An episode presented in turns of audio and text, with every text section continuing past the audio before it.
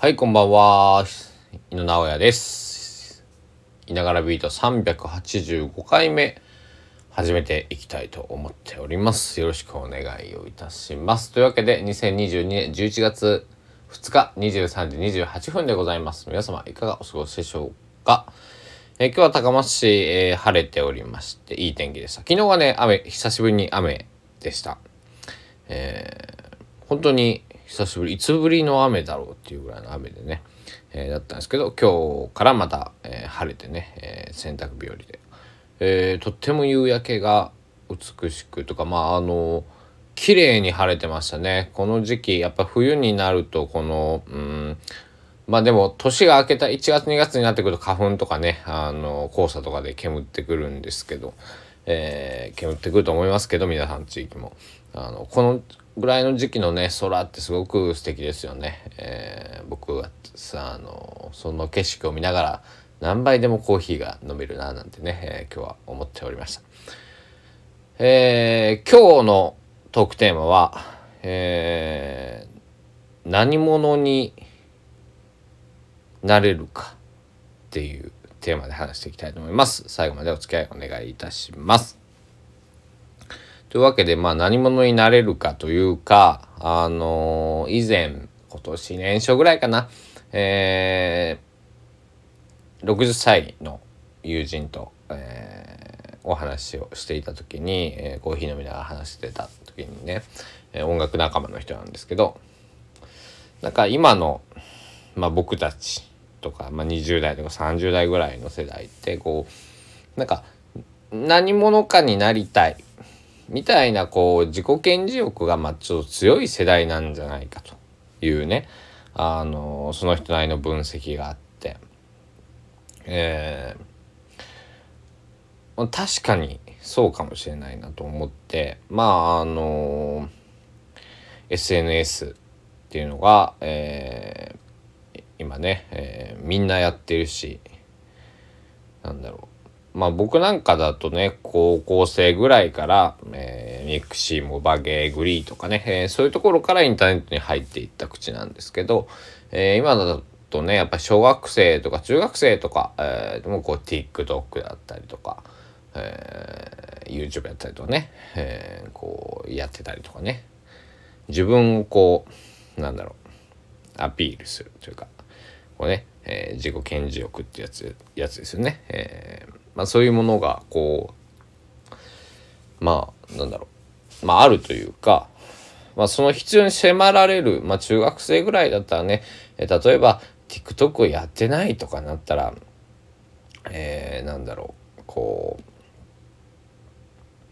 土下物にされちゃうとか、えーあんまりそれは良くないことだと思いますけど、えーまあ、実際問題ね、えーそういうことがあったりとか多分するんだろうし、うん、まあ僕たちの世代でもね、えー LINE をやってないっていうのはまあまずまずうんここ数年で LINE をやってない同年代とまあ出会ったことはないですし、えー仕事のやり取りとかでもね、えー LINE 使ったりとか、えーしてる方も、えーほとんどだとほとんどまあかなりね多いんじゃないかと思いますけども。でこうまあ自己顕示欲とか何者かになりたいみたいなね、えー自分をこうもうちょっとこうあれするとこう自分をなんだろうな。こう自分っていうものが何なのかっていう、えーそういうふうな、えーのとこう戦っているというか、まあ、結構個の時代というかね、えー昔みたいにこう、えーまあ、サラリーマン会社員とか、えー例えば専業主婦みたいな形のこう確実的な、えーものじゃなくて、まあ、一人一人が何かこう名刺を持っているような名刺というかねそのなんだろう肩書きみたいなね、えーこの人はこれをやってる人。この人はこれをやってる人。みたいな。うんそういうものがうんこうなんか必要とされている時代なんじゃないかなと。僕もそういうふうに感じているしうん自分もね思い返すというかあの自分の暮らしというか、まあ、自分の心の中を見ていくとまあ確かにそういうなんだろうな、えー、僕じゃないとダメだみたいなねあの、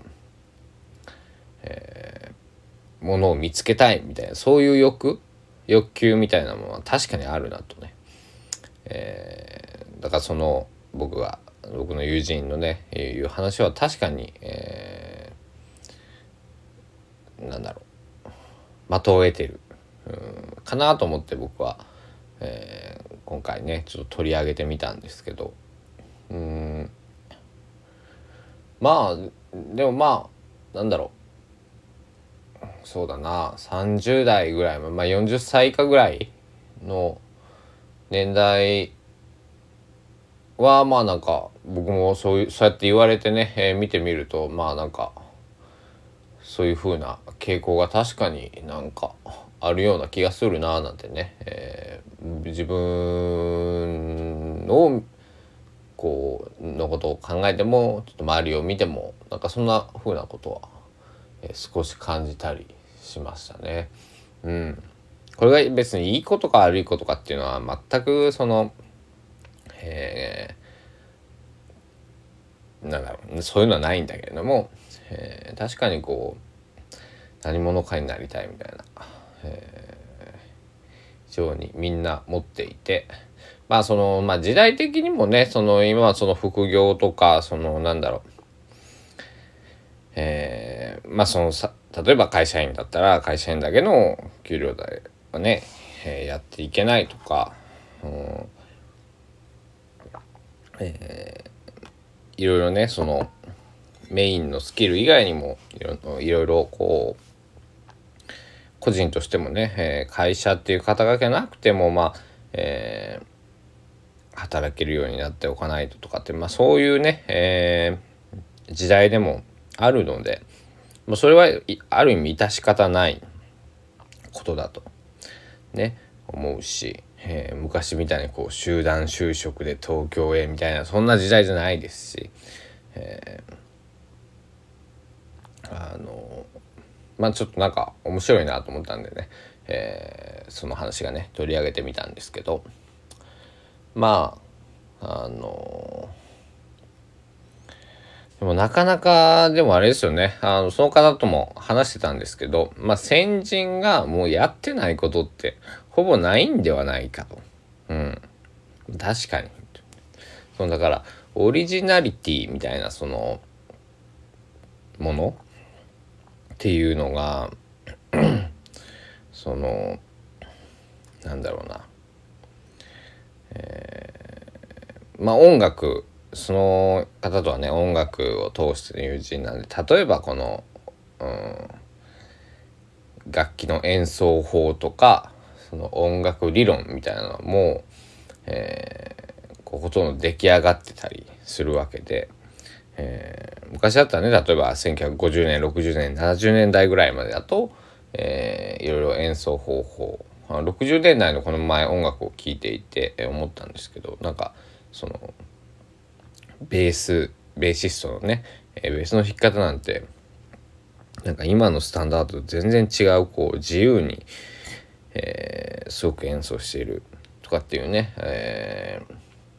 ー、のを話してたんですけどそれって結局その先駆者そのロック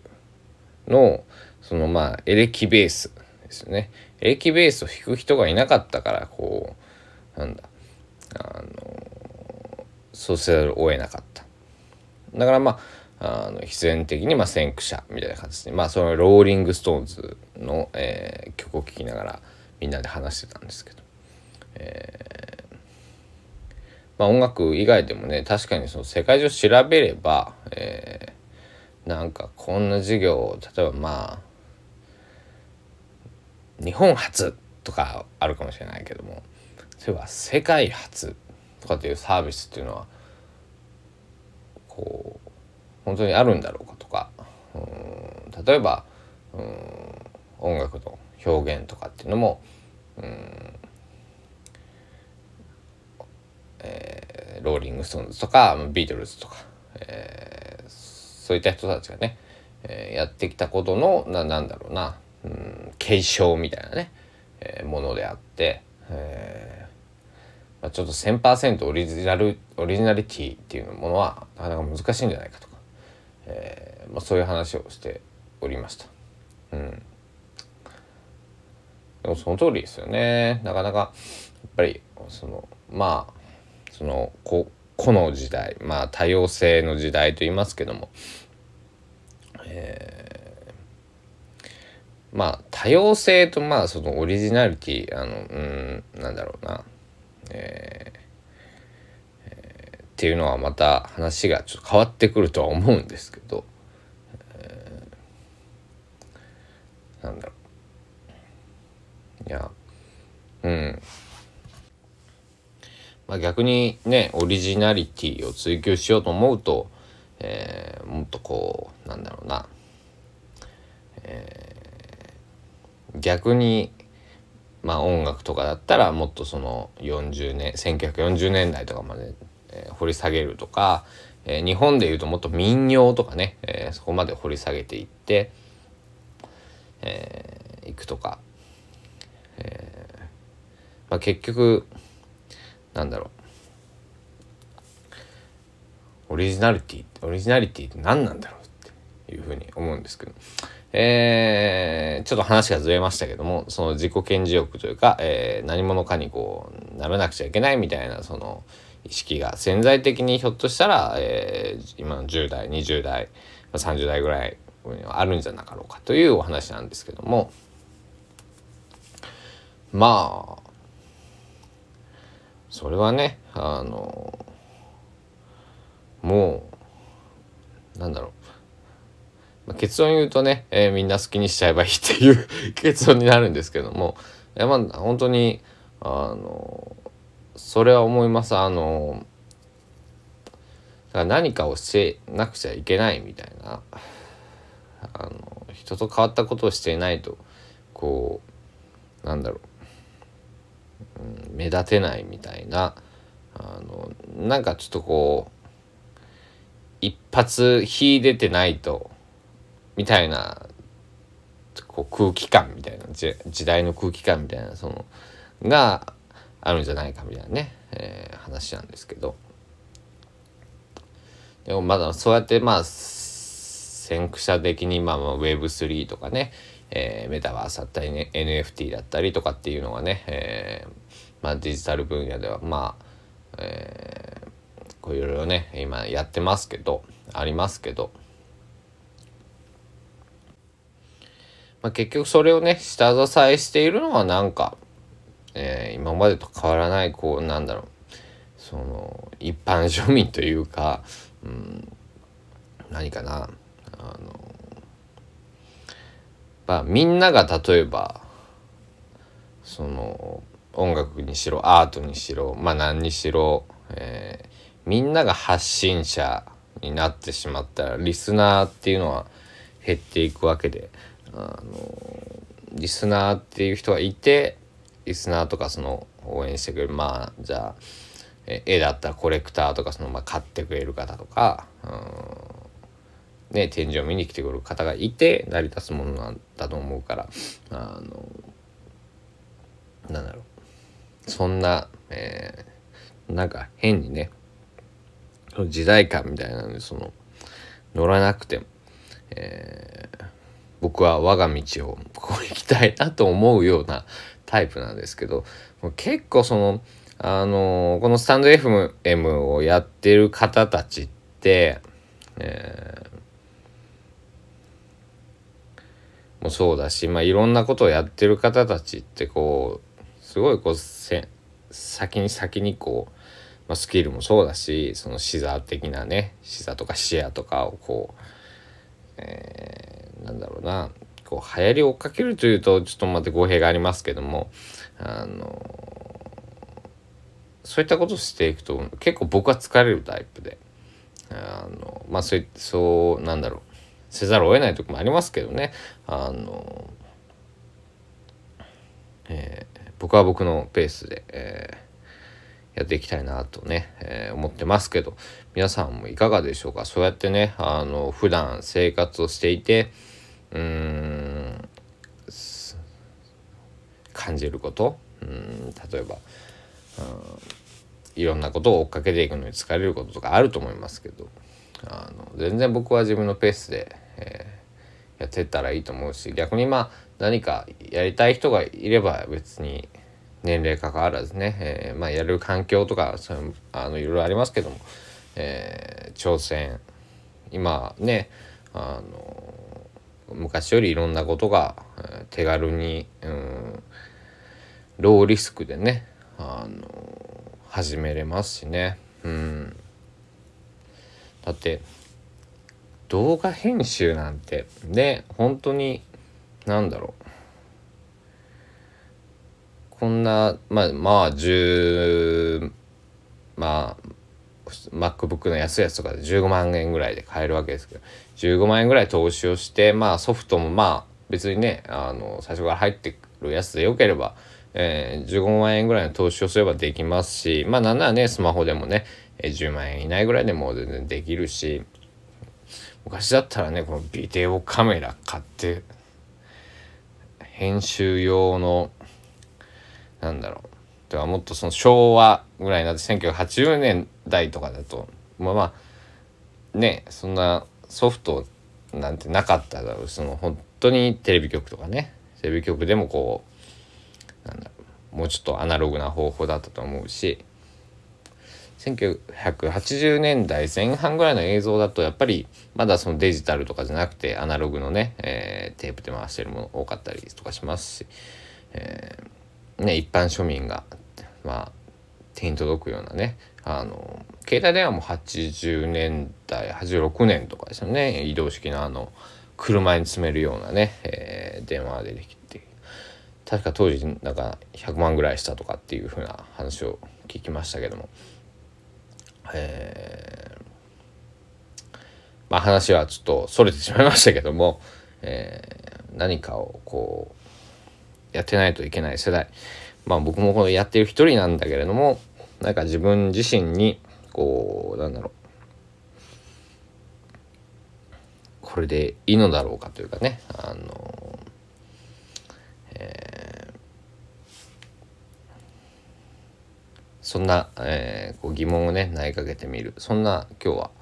えー、お話をしてみました。まあ僕は自分のペースで、えー、こんな感じで やっていこうと思っておりますがあの本当にねあのー、なんだろ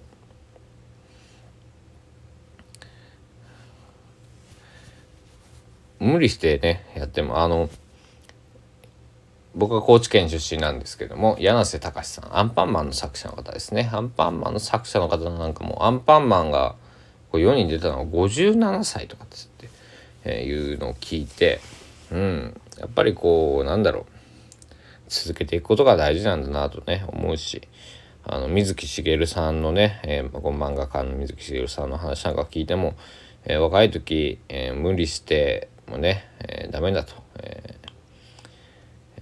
水木しげるさんはみんながね漫画の締め切りに3日間徹夜したあと2日徹夜したとかっていう時に俺は12時間寝たぞとかって言っていたらまあその、えー、徹夜をしていたその漫画家仲間の人たちは早くにいなくなってしまって、えー、ほら見たものかと思ったと。えーっていうね、えこれは水木しげるさんご自身がね漫画に書かれてますけどあの自分のペースでね、えやっていけばなんかあのこう人と比べたりねすることとか多いと思いますけどいろ、まあ、仕事とかでもね仕事とか例えば、まあ、家事とか、うん、子育てとかたくさん人とこう物事を比べることって比べてしまうことってあると思いますけど、ね、僕もありますけどもえー、自分なりにね、えー、人のこと気にせず自分のペースでやっていけば、えー、何か次につながってくるんじゃないかと、えー、僕は信じて、えー、おります。というわけで今日はまあ自分をね刑事えー、自分何者かにならなくちゃいけないんじゃないかみたいなそんな風なことを考えている世代なんじゃないかというのを前提に、えー、少しいろいろ話してみました。えー、いながらビートでまああんまりねテーマに沿って話すって今までしてこなかったんですけど、えー、